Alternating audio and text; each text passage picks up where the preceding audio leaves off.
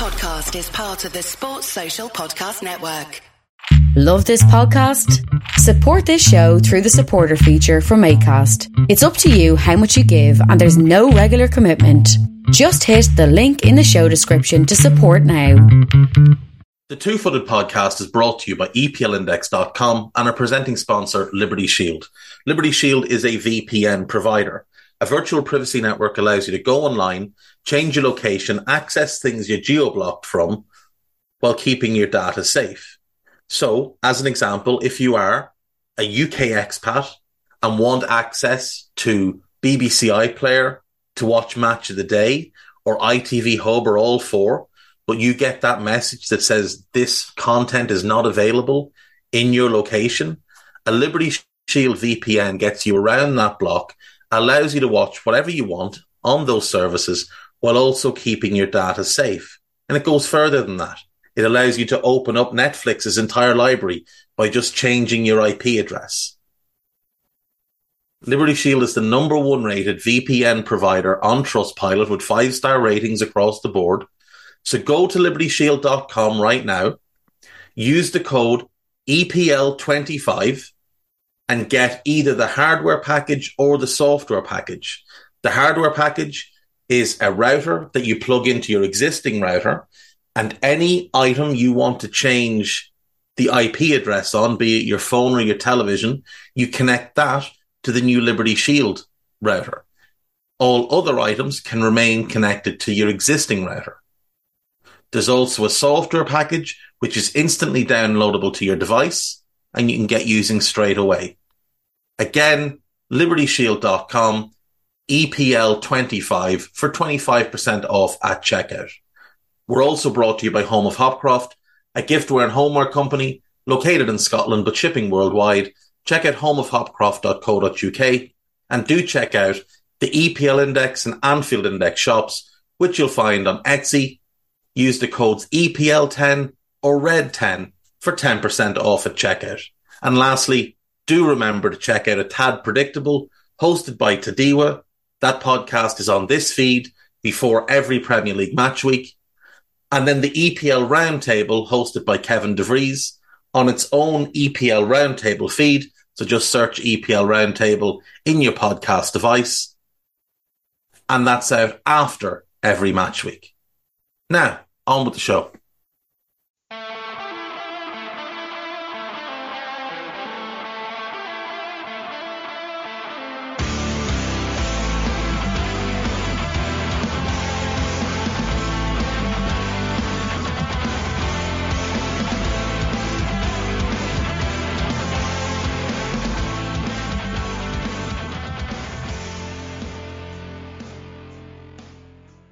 What's good, boys and girls? Two Footed Podcast. Today is Thursday, the 8th of June. Hope you're all well. I know West Ham fans will be happy today. Europa Conference League final last night. West Ham United 2, Fiorentina 1. Few initial thoughts on this. Delighted for Moyes. I'll come back to why, but I do think the better team lost and I think West Ham were very, very fortunate. First half was a bit of a damn squib, both sides quite nervous. Fiorentina, undeniably the better team, had the majority of the ball, the majority of the chances, had a goal disallowed. Um, Jovic, unfortunately, just a foot offside, but it's the right call. West Ham go ahead on 62 minutes, and this is where the real controversy is. Jarrod Bowen miscontrols the ball. A Fiorentina player kind of runs into the ball and hits him on the hand. It there's no way it's a deliberate handball. There's absolutely no way it's a deliberate handball. Referee goes to the screen, looks at it, awards the penalty. For me, it's not a penalty. There's no purpose in that player touching the ball with his hand. He does not mean to do it. I don't think it's a penalty, and I don't think it should have been given. And if that one was given, how on earth was the one not given in favor of Fiorentina, uh, in favor of Roma last week against Sevilla, which was more blatant and more purposeful? Um, Said Benrahma steps up and scores, but within five minutes, Fiorentina were level. Bonaventura finishes well past Areola. And it looked like we were heading for extra time. Fiorentina were largely in control of the game, but they did get a little bit loose and a little bit lazy, I want to say, in how they were setting up their shape in the last 10 minutes or so of the game. 90 minutes, Fiorentina's back line is far too high. Paqueta picks the ball up. Bowen makes a simple run, really well timed. Paqueta slides him through. Bowen runs on. It's a really good finish. But why on earth does Igor not just foul him? I get that you're going to get a red card. I understand that. But you have got to commit the foul there. You have to foul in that circumstance. Take your red card. That team could have held out an extra time by just spoiling the game. Italians are always well versed in it. It's really, really poor from Igor. He has to make that foul. Just clip his heels, send them to the ground, get to get your team to extra time, sacrifice yourself for the good of the team. But he doesn't, and West Ham go on to win the game. They are this year's Europa Conference League champions. It's the first silverware for the club, I believe, in 47 years, which is a huge achievement. Uh, I think the last trophy that they won, if I'm not mistaken, was the Cup Winners' Cup. Uh, no, they won, sorry, 43 years. They won the FA Cup in 1980. Cup Winners' Cup was 65. Ignore me. So this is their fifth major trophy in their history. Three FA Cups, Cup Winners' Cup, and now the Conference League. And it's a great achievement. It is a great achievement. It wipes away what's been a very, very poor West Ham season. It gives them the trophy that they've long desired. It gives David Moyes the trophy that he has long earned. Moyes has been managing since 1998.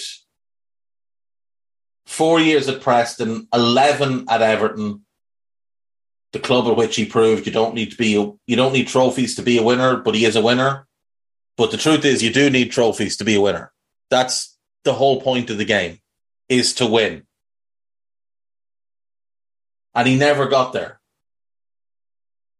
And his stint at Man United could have ended his career. It was such a disaster. Sociedad was, was a disaster.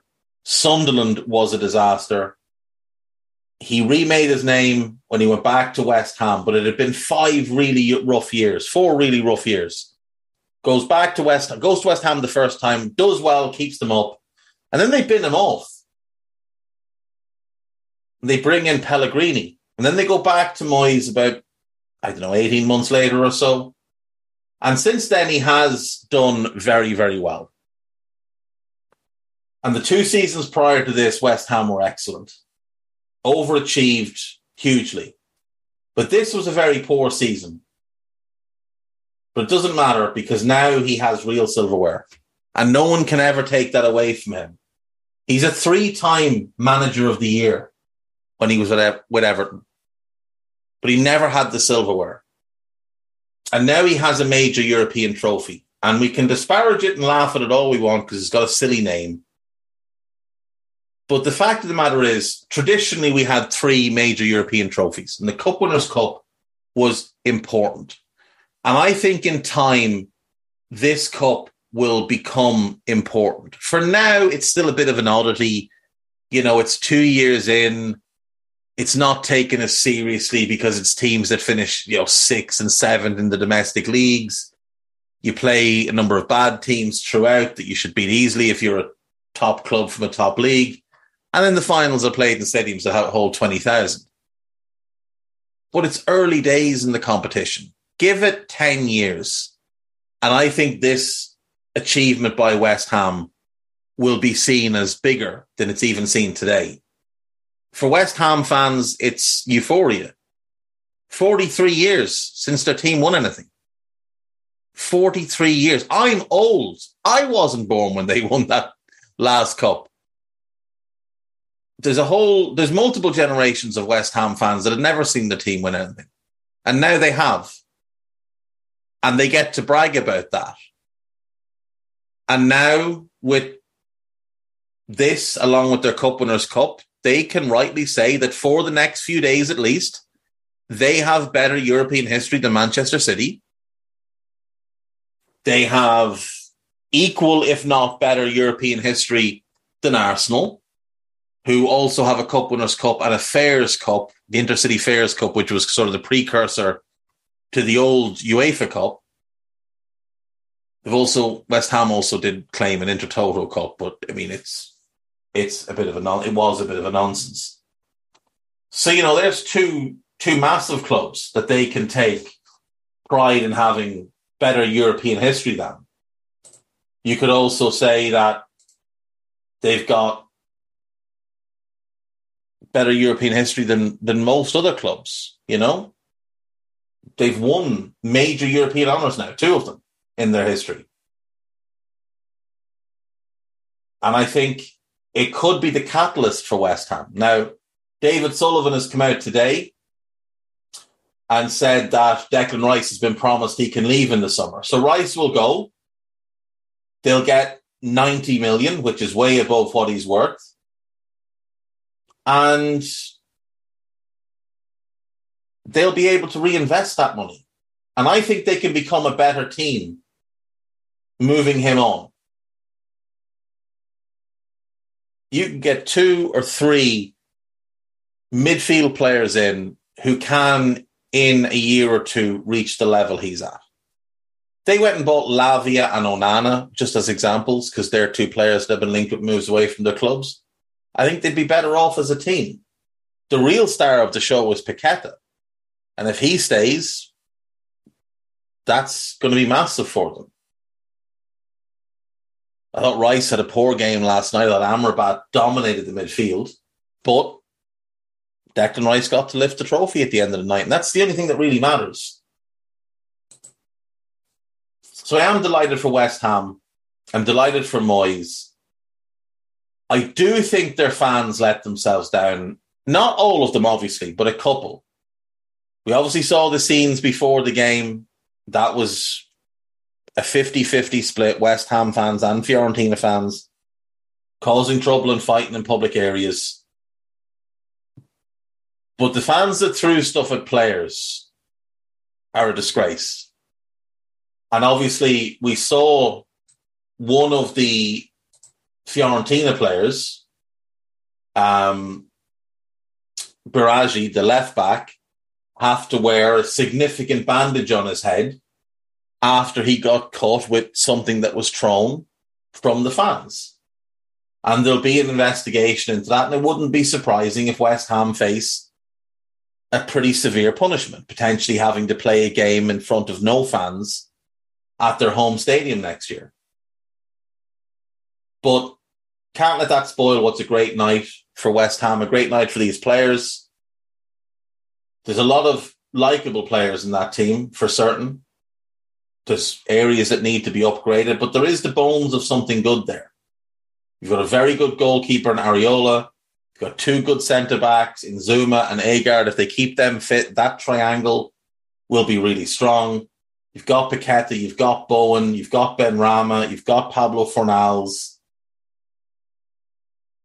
I think they should give Scamacca a proper go next season. I think because I think he's I think he's a massive talent. And that can be their attack, and they've got some depth. And then if they sort out the midfield areas and the fullback areas, I think they could be very good next season. I would still lean towards replacing Moyes because I do think he has a shelf life. I think most managers do. I think he might be at the end of his. But he, if he does leave, he leaves on a high. He leaves with a trophy in hand. And when he walks into his next job interview, he can say, Well, look, I've had success in Europe. You want your club to progress? You want to have success in Europa League or Conference League? I got to a Europa League semi final. I won the Conference League. I can be the guy to do that for you. So everybody will win in that scenario. Uh, so again, congrats to West Ham. and congrats to David Moyes.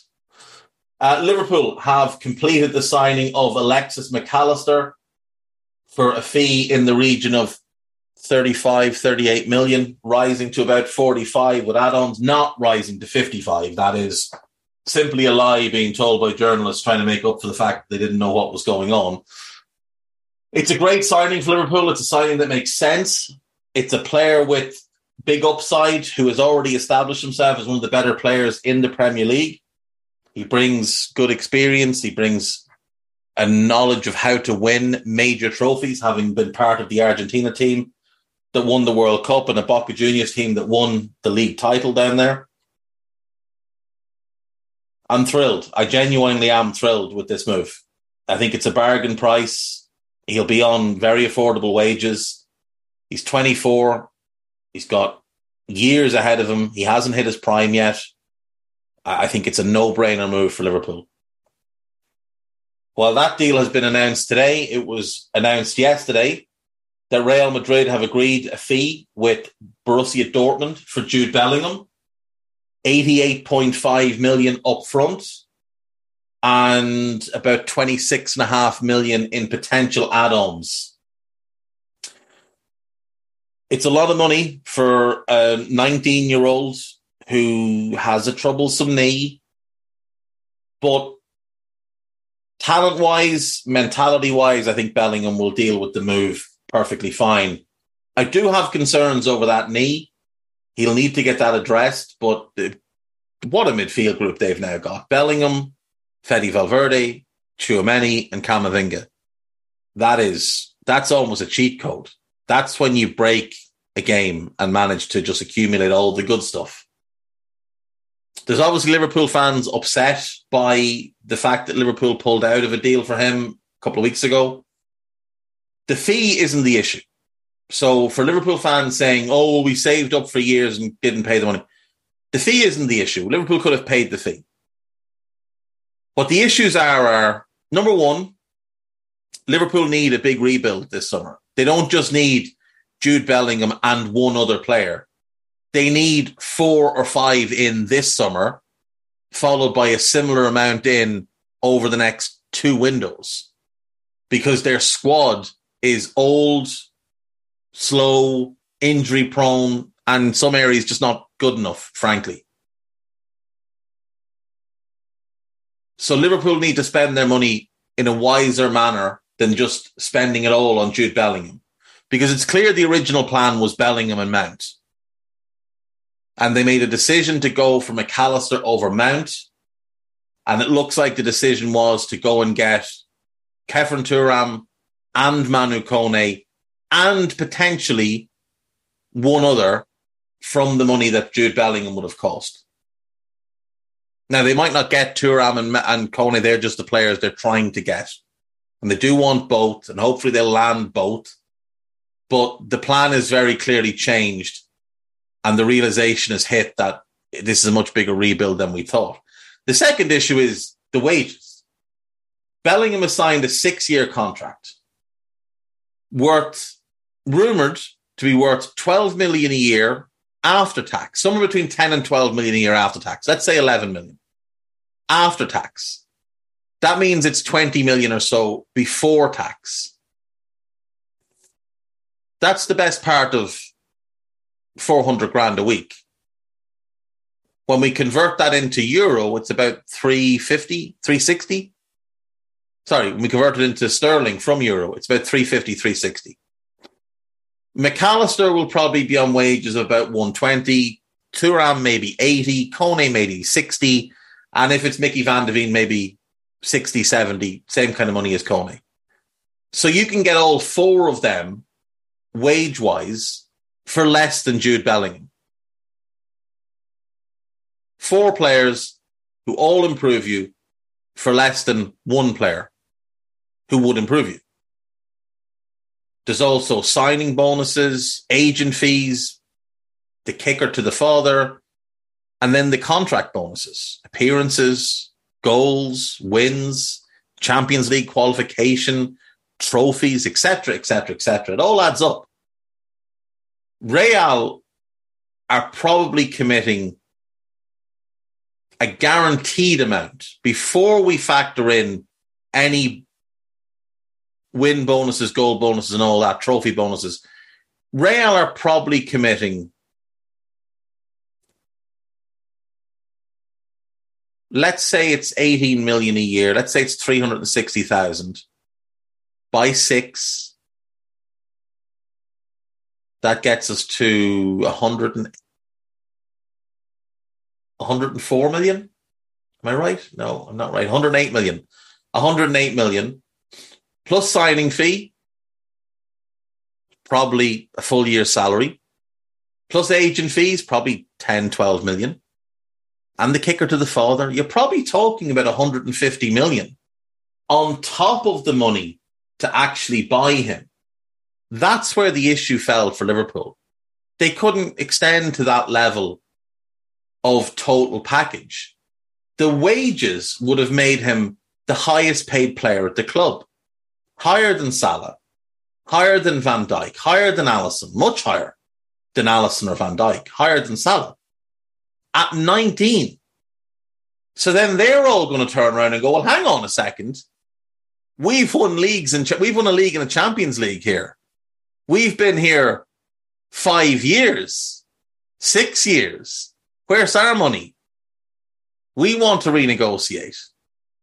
Then you'd have Trent coming in for his next contract going, well, if he's getting that, I'm getting that. And then what happens in three years when Jude wants a new deal? Does it go to 400, 450? What happens three years after that? Five, 550? He'd only be 26. You're looking at at least one more contract after that. Could that be 650? You see, when you give a player at such a young age, this is my issue with Arsenal giving Saka such a big contract at such a young age. All you're doing is kicking the can down the road and meaning that when you get to that can the next time, it's instead it's a fridge. Instead of a can of Coca Cola, it's a fridge worth of Coca Cola you've then got to kick. Then it's a shop full.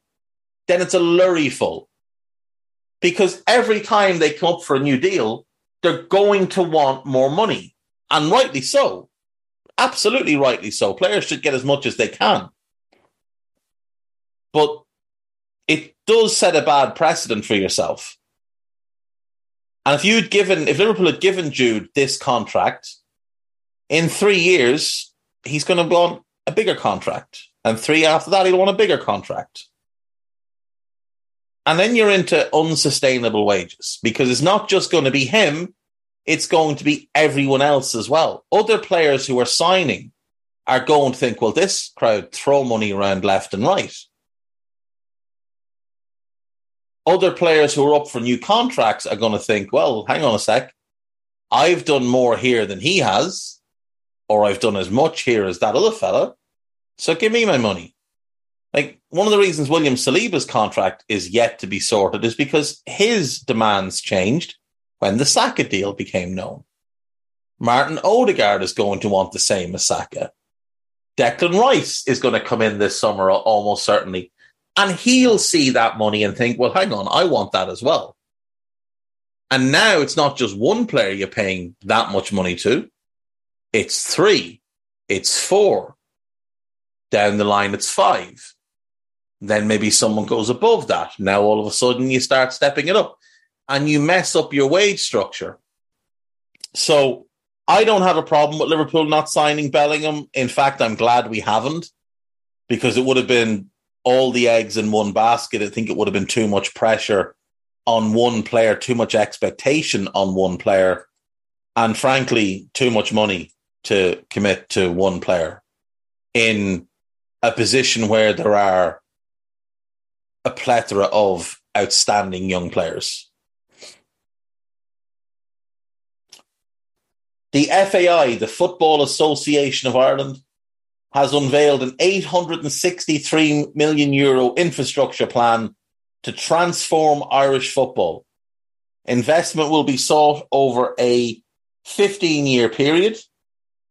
The FAI wants 47 million euro to upgrade its Abbotstown National Training Centre for its Irish national teams.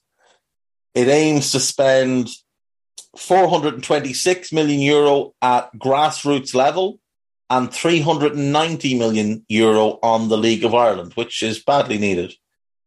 Unveiling its facility investment vis- vision and strategy on Thursday, the association said football in Ireland has been underinvested for the last 25 years and has fallen behind our European counterparts in facilities investment. Um, all of that is true. All of that is true. It's also true that the FAI spunked loads and loads and loads of money on shenanigans over the years, including one John Delaney. If you haven't read the book Champagne Football, I do encourage you to go and find a copy of it and read about the high flying jet set lifestyle of John Delaney when he was head of the FAI. Um, but it is badly needed, and hopefully we do get to see some of this investment. We'll do the gossip, we'll take a break, and then it's questions time. South Korea defender Kim Min Jae is edging closer to joining Manchester United on a five year contract. Newcastle might hijack the deal, having held talks with Kim. Kim and Botman would be a really, really good pairing. If Newcastle could pull that off, that would be an outstanding get. Aston Villa are interested in signing Harry Maguire this summer. That is from our good friend and spoofer extraordinaire, Wayne Veysey. Villa have made a formal offer to sign Pau Torres. Don't believe they have, but he's certainly one that I wouldn't be surprised if he landed there. Al Ahli president Walid Muat travelled to London this week in an attempt to sign Riyad Mahrez after his team missed out on signing Lionel Messi. So you will have seen Lionel Messi is on his way to Inter Miami. As I had suggested and predicted, he will get a future stake in a an MLS franchise. It may well be Inter Miami. I think he might want his own bag, not just Beckham's.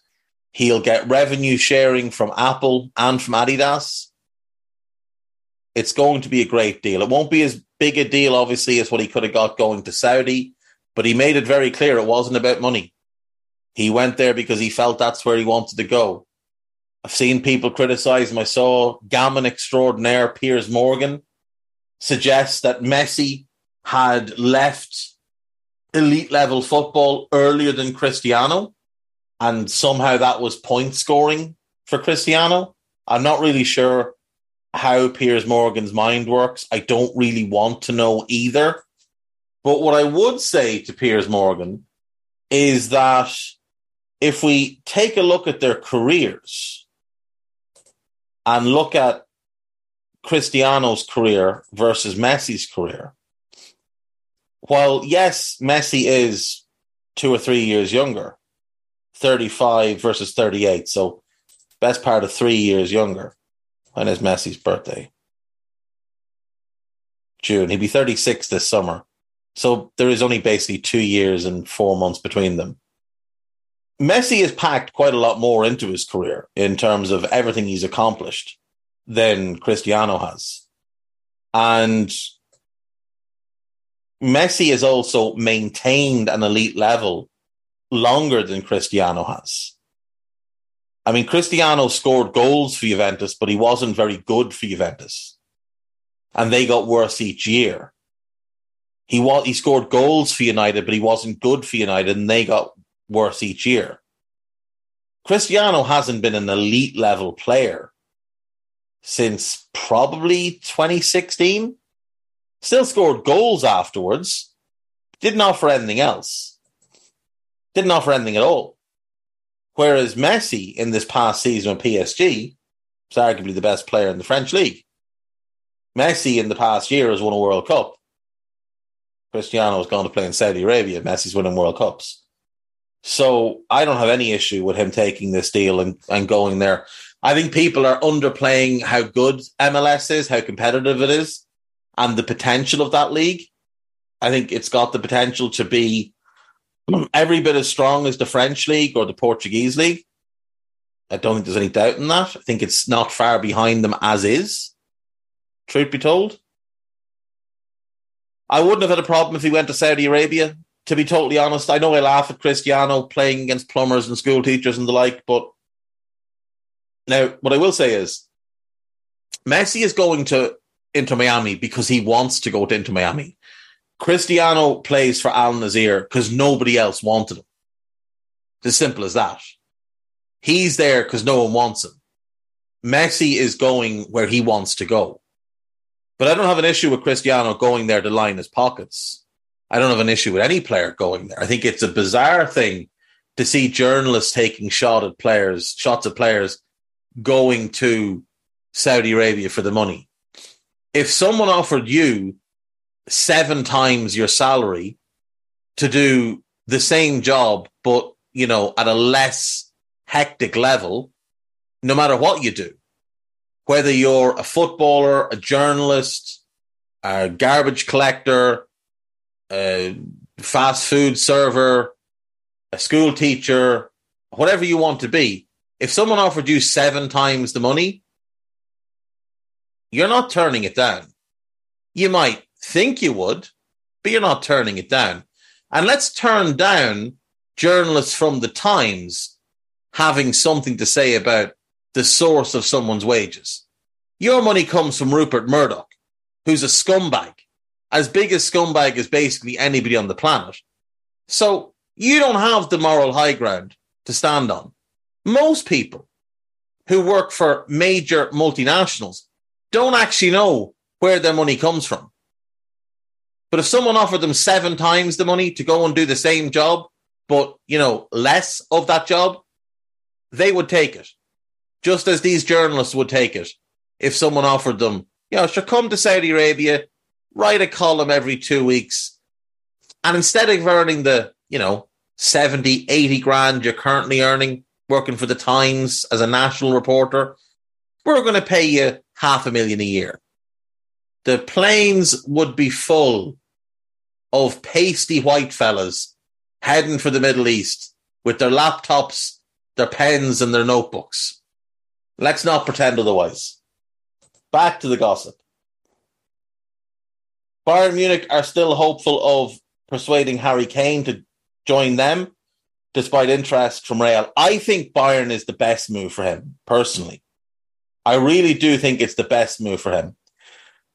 After securing Lionel Messi, Inter Miami have now turned their attention to securing Angel Di Maria and Sergio Busquets. Di Maria and Sergio Busquets. Interesting. Uh, Man City are poised to make an approach with Josko Gvardiol. Luis Suarez is set to leave Gremio and join Inter Miami to play alongside Messi and Busquets. Inter Miami's Dutch goalkeeper Nick Marsman says the American club is not uh, is not ready for the arrival of Messi. Um, spare a thought for Phil Neville. If he just clung on a couple more weeks, he could have managed. He could have managed Messi. Uh, N'Golo Kante has completed a medical after agreeing a two-year deal worth 100 million euro per season with Al Ittihad, um, which you know is a is a fair push. Spain goalkeeper David De Gea is ready to snub a lucrative offer from Saudi Arabia to stay in Manchester United. I don't think he's getting an offer, to be honest. AC Milan are still keen to sign Ruben Loftus Cheek. The agent of Frank Kessie has denied the midfielder is up for sale. Fabio Carvalho will only be allowed to leave Liverpool on loan this summer. Um, I don't, I don't actually believe that, to be honest, because it's from an unreputable source. Arsenal striker Folarin Balogun is a target for AC Milan and Inter Milan, with the American set to leave after impressing on loan at Reims. Brighton are preparing a club record bid of £40 million for Levi Colwill.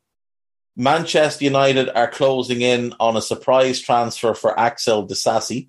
How would it be a surprise? He's been linked for like a year. Luton have joined the race to sign versatile Jamaican defender Joel Latibeaudiere, I don't know, on a free transfer from Swansea. Uh, being a Premier League club will probably help that. Um, but it is Peter O'Rourke, so you know, probably garbage. Anyway, we'll take a break. When we come back, we're going to fly through some questions, and that'll be us for today. So I will see you in about 30 seconds or so.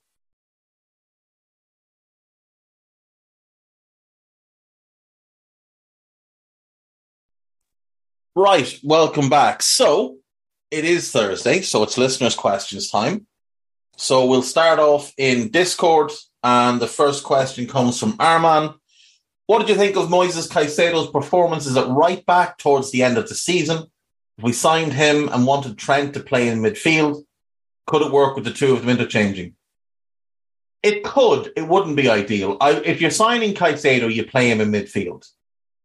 He would be the starter next to Trent in that double pivot, but he could potentially also then be the backup for Trent in that hybrid role he was very good at right back. Looked like he'd been playing there for years, but uh, you'd want him in midfield. Uh, Rick M. Firmino got loads of goals for Liverpool in and around the six yard box. Do you think Gakpo can do the same? I do. I think we've already seen him get some goals in and around the six yard box. Uh, the Southampton goal. There was the Everton goal. They were tap ins. I think the Leeds goal as well, if I'm not mistaken. And his United goal was in and around the six yard box off a, off a good run. So I do think so. I do think so. He's got good goal scoring instincts. And remember, we don't just have Gakpo. Darwin Nunez is there as well. So he'll score a bunch of goals in and around the six yard box if we give him the service. AMK2889.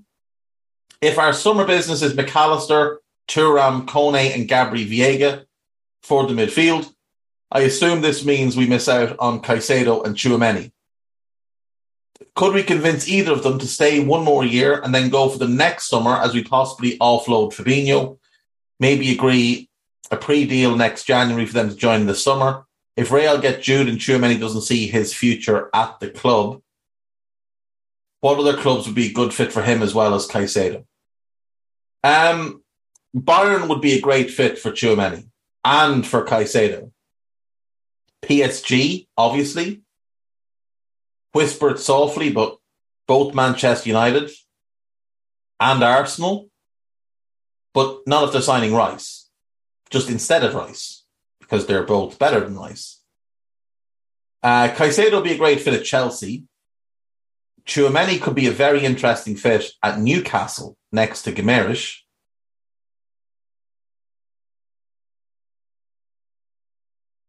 Juve could do with Caicedo. Inter could do with Tchouameni. I think AC Milan could do with both, but they won't have the money, the, Italian clubs.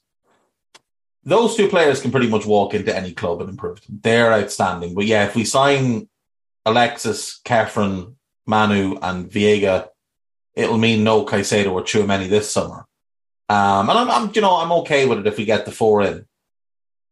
Could we convince them to stay in?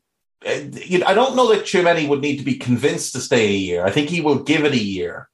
I do think if the right offer came in now, he'd probably take it. I could be wrong, but I think he probably would. But I do think he'll give it a year there. Maybe in a year, it's easier to go and get him. As for Caicedo, you would need to convince him to stay a year, I think. I, I have a feeling he's going to end up at Chelsea. I think they're going to end up paying about a hundred million for him, but I think that's probably where he'll end up. Now, him and Enzo will be a lot of fun together. But if I was Newcastle, I think I'd go all out for him. I think I'd offer him a huge, ca- a huge amount of cash. Now, whether he'd take it or not, I don't know. But Champions League football, play next to Guimaraes, it's a club on the up he's the type of building block that you could do it. Now it's a huge expense, obviously, huge expense, far bigger than Newcastle have ever spent before. But for him, I think he'd be worth it. Um, Isaac Gilding, question for the pod: What do you make of all this? I normally like this Twitter account. Don't necessarily disagree with her, with the tweet, even if it's a huge generalization. So the tweet is the quality of football in the modern era is higher than it's ever been. If people want went back to watch full games instead of just highlights of Ronaldo and Kaká, that would be obvious. Uh, I don't agree with that at all. In fact, I vehemently disagree with that. I think the game is maybe more aesthetically pleasing now. I think if you're into excitement, it's maybe better now. And by excitement, I mean goals. But from a defensive point of view, the game is miles off from where it was in the 80s, 90s, and 2000s. The, the caliber of individual defenders is much lower. The rules have been skewed so drastically in favor of attackers. It's very hard for defenders to do their jobs. Kids who previously would have been defenders are now playing in midfield. Kids that would have been midfielders are now playing in defense. So I don't agree with that. And then there's a follow up comment that Isaac has asked me about. And this is from someone who is an analyst and journalist and deals with data, not just about all things, not just football. This shouldn't be even remotely controversial. To really draw out the knives, I go with Brighton 22 23 would beat Man United 98 99. That is complete and utter garbage. Because one of two things has to happen. You either need to transplant this Brighton team to that era of football in which it wouldn't even be a competitive game. And I love this Brighton team, but it wouldn't be a competitive game. Or you transplant this, that, that United team to this era, in which case they've also got the advantages of modern facilities, modern recovery, modern training plans, modern nutrition, modern medicine. Like, it's just nonsense. It's absolute nonsense. From start to finish, it's nonsense. The quality of football is not better. It's different. And maybe to people that like to present themselves as intelligent viewers of the game, but don't actually have much basis for that view of themselves, maybe then it is more exciting or, or better or higher quality. But for me, the quality of the football isn't close because the game is too one sided now. The game is entirely based around goals. And the art of defense is gone. The art of grinding out a result is gone. We saw in the last week, we saw Jose Mourinho strung up by some for how Roma approached the final of the Europa League. I had no issue with how they approached. Didn't see the same type of energy towards Moyes, who took an even more defensive approach last night. But Moyes won. Jose lost. So what that tells me is people are too focused on scorelines and results and don't watch the game for the game you see, what I like to do is I like to watch games without the goals. When I've seen a game with the goals and I know the score and I know who scored, I know how they scored, etc., etc., I like to watch a game without the goals. Because then you see what the game actually was. You see how players actually performed. Because goals and assists and defensive errors tend to skew people's view on the game far too much. So I think the initial tweet is wrong and I think the follow up is utter garbage. So I hope that answers that question. Matt JT, how do you think some of Liverpool's targets or players you want them to sign being used by their national teams could impact their availability of performance in Liverpool? I think this is something that needs to be considered going forward because of the way it impacted Naby. I 100% agree. And I do think it will be. I do also think we'll be more careful about, careful about signing players who are kind of AFCON eligible because you do lose them for a big chunk of the season. Um, I know we've just signed Mac Allister, but I do think there will be a time where maybe we look to have less South American players to cut down on that consistent travel over and back because I do think that has played a factor in the decline of Fabinho and the decline in Firmino as well over the last couple of years. So yeah, I think it's definitely something that needs to be factored in. Uh, Mikhail Campbell, I've got an early question for the pod. If Liverpool sign Alexis, Thuram, Kone, and Veiga, would you be willing to do a swap with Barcelona of Thiago, and 35 million euro in exchange for Frank Kessie. No, no. I, I, wouldn't swap Thiago for Kessie straight up personally. I just wouldn't. I like Frank Kessie. And if I could buy Frank Kessie for 30 million, I'd probably do that. But I'd want to keep Thiago as well. Because I think they're players that could complement each other very well. But I, I wouldn't do that deal, no. Uh, last question then. There's actually two parts to this. Uh, Alex, could you discuss the legacy of Zlatan? Also, was the remove of Zlatan's career that you could change? Oh, if there was a move of Zlatan's career that you could change, what would it have been? For me, it was prior to moving to Juve, he was supposed to join Roma, but when Capello left Roma, Zlatan followed him to Juve. Um, I, I Zlatan is one of the greats. I think he's the third best striker of his era. Now, I'm using a loose variation of era there because Zlatan is 41, but I would still put him in the same era as Suarez and Benzema, even though his prime years were well before theirs. I think of the last, let's say, since 04 when he joined Juve, I, I would say he was as good as any striker in the world for a couple of years. Not in terms of goals, he didn't have the goal record of of certain others, but his all round play was just outrageous for Juve, for Inter, for Barca. Even despite the fact him and Messi didn't get on, he goes to Milan. He's extraordinary there. Wins them a league title. The one move I wish he hadn't made was PSG. He was 31, and I wish at that point he'd come to England. 2012, I wish he'd moved to England. There was talk of City having interest. There was talk of United having interest. I, I wish he'd come to England in 2012. That's that's the one thing I, I wish had gone different in his career.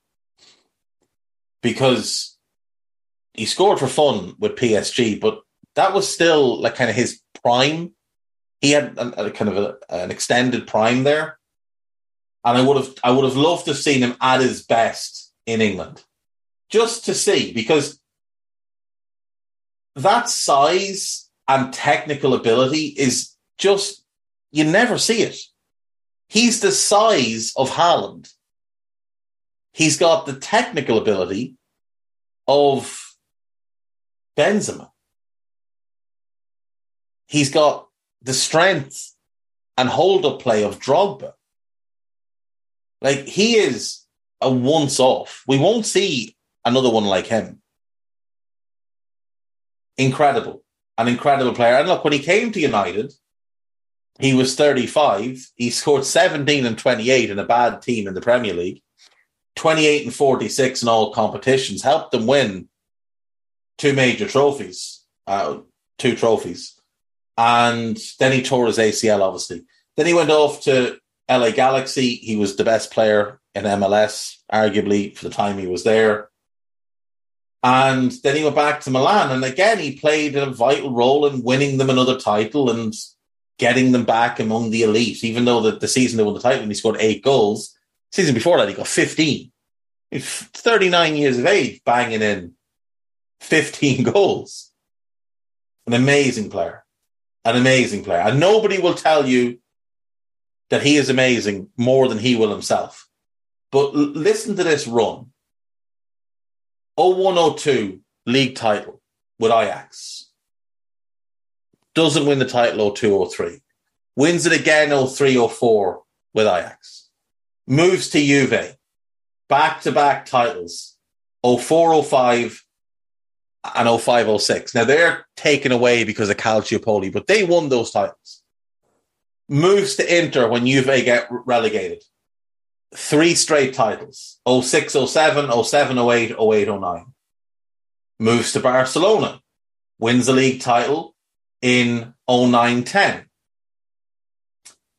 Moves to Milan, wins a league title in 10 11.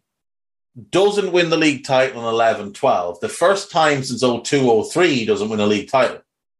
And then he goes to France and rattles off four more. And then he would go back to Milan after stops in Manchester and, and LA and win another title.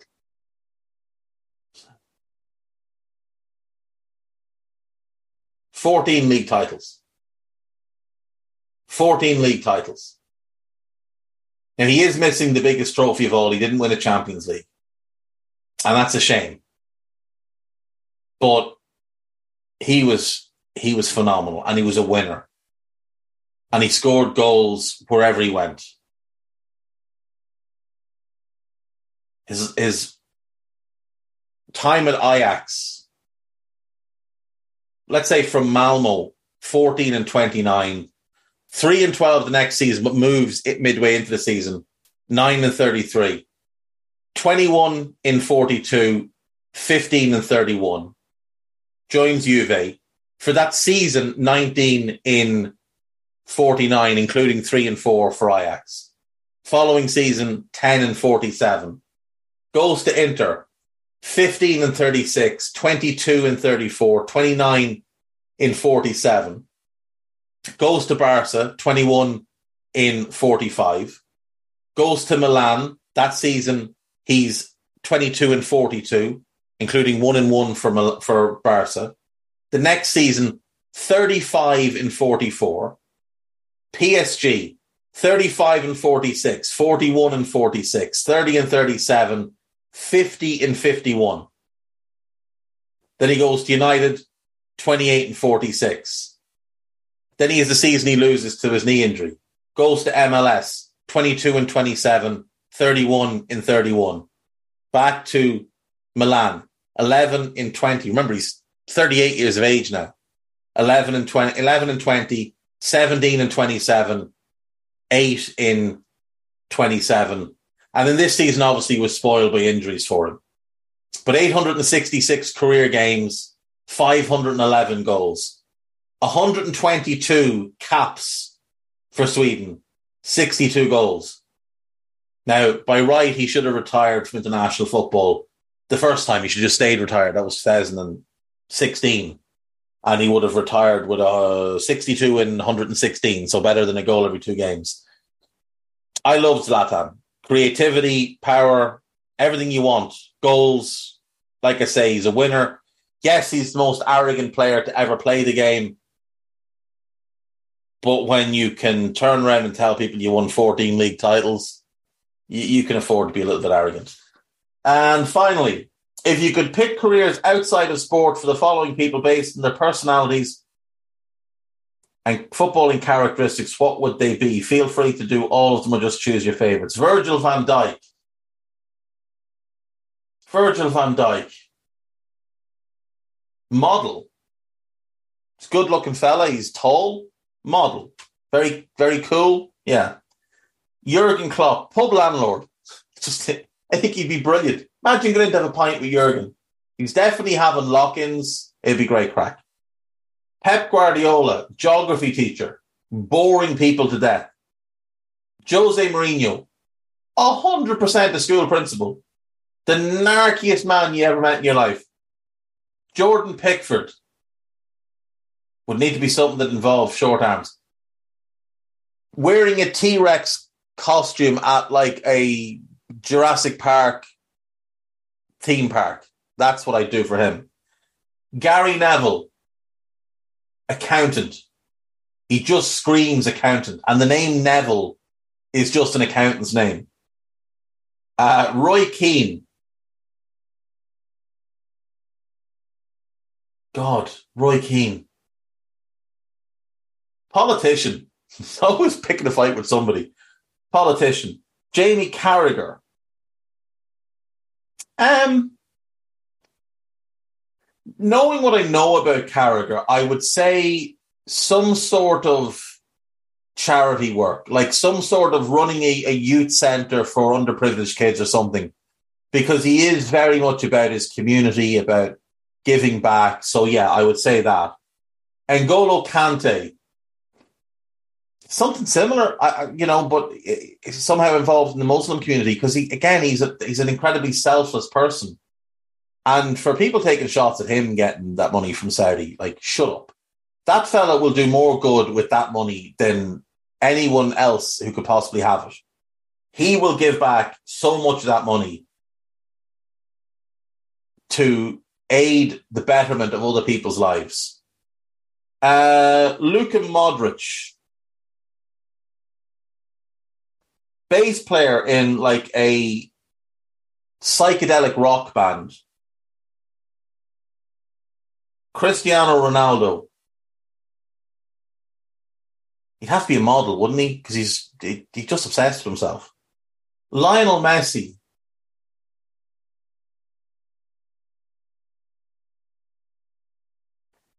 I think Messi would have been a great actor because he's got the discipline to spend time and learn. So I'd go Messi as an actor. Neymar. Unemployed. A, a party organizer. A luxury experience coordinator. That's what I saw someone who's an event planner put on their um some someone I went to school with, but I won't name, um, has as their career on their uh, LinkedIn luxury event planner. Now, look, fair play, but I know who he works for. I know what he does. That's not what he does. There's no luxury about what he organises. Uh, Jordan Henderson, I'd be a cop, 100%. Just a, a fucking narc. 100% he'd be a cop.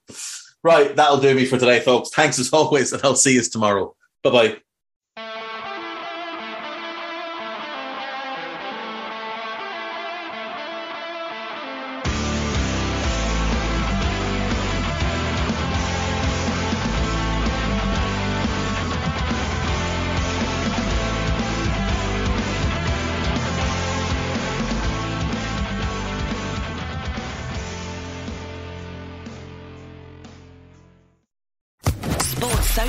Podcast Network.